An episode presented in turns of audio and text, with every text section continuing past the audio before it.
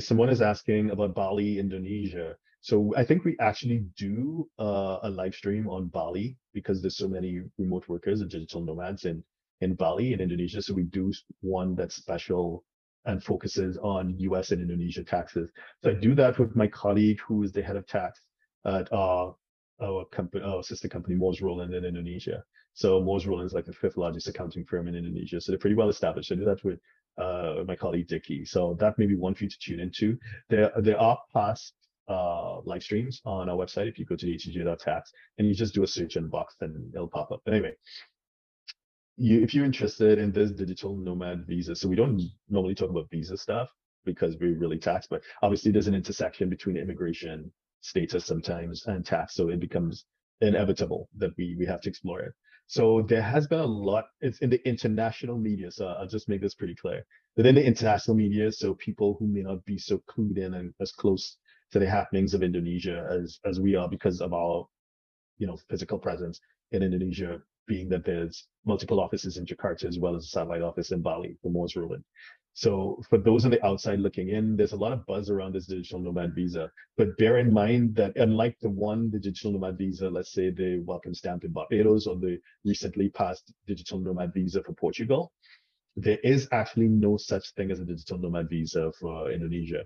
It's being lobbied for by, you know, particularly Bali.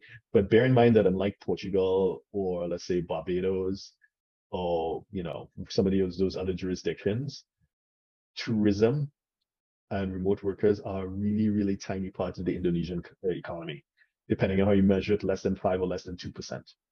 So it's a big deal for Bali, but it's not a big deal for Indonesia. Indonesia is into natural resources, extractive industries. That's that's where their attention really is.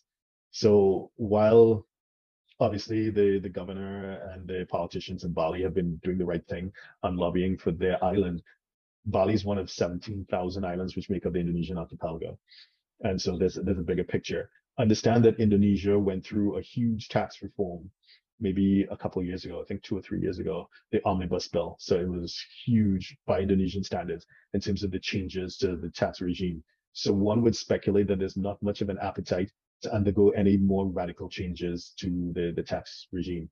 On top of that, I think it was earlier this year, they went through a tax amnesty, another tax amnesty. They've been doing, I think it's maybe the third or the fourth one. Don't quote me on that, but there's been tax amnesties before. So they've just come out of a tax amnesty. So to believe that there's political will to have a digital nomad visa when remote workers ha- already have a basis for staying in Indonesia long term, if they want their social visit, their business, their social visit visas, their business visas and the like, uh, to believe that they're going to pass something new. I, I I, don't think so. I don't think so. When I speak to my colleagues in Jakarta, mm, they're not seeing it. Of course, it could happen. You know, anything could happen, but it's very, very unlikely. So yeah, I wouldn't hold my breath listening out for any or looking out for any digital nomad visa from from Indonesia. And that it's a reminder because this thing, this story has been everywhere. So it's always a reminder to to look at stories and from influences, including me, you know, be, look at everything with a critical eye. You know, does this person have expertise to speak on what they're speaking about? Do they have boots on the ground? Are they just sitting somewhere reading stuff on the internet and repeating it to you? So just, you know, don't believe everything you hear on YouTube. That's my point. Okay.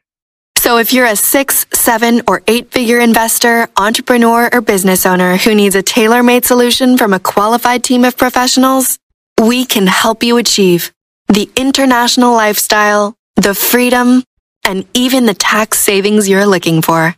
Visit us at htj.tax and live that international life.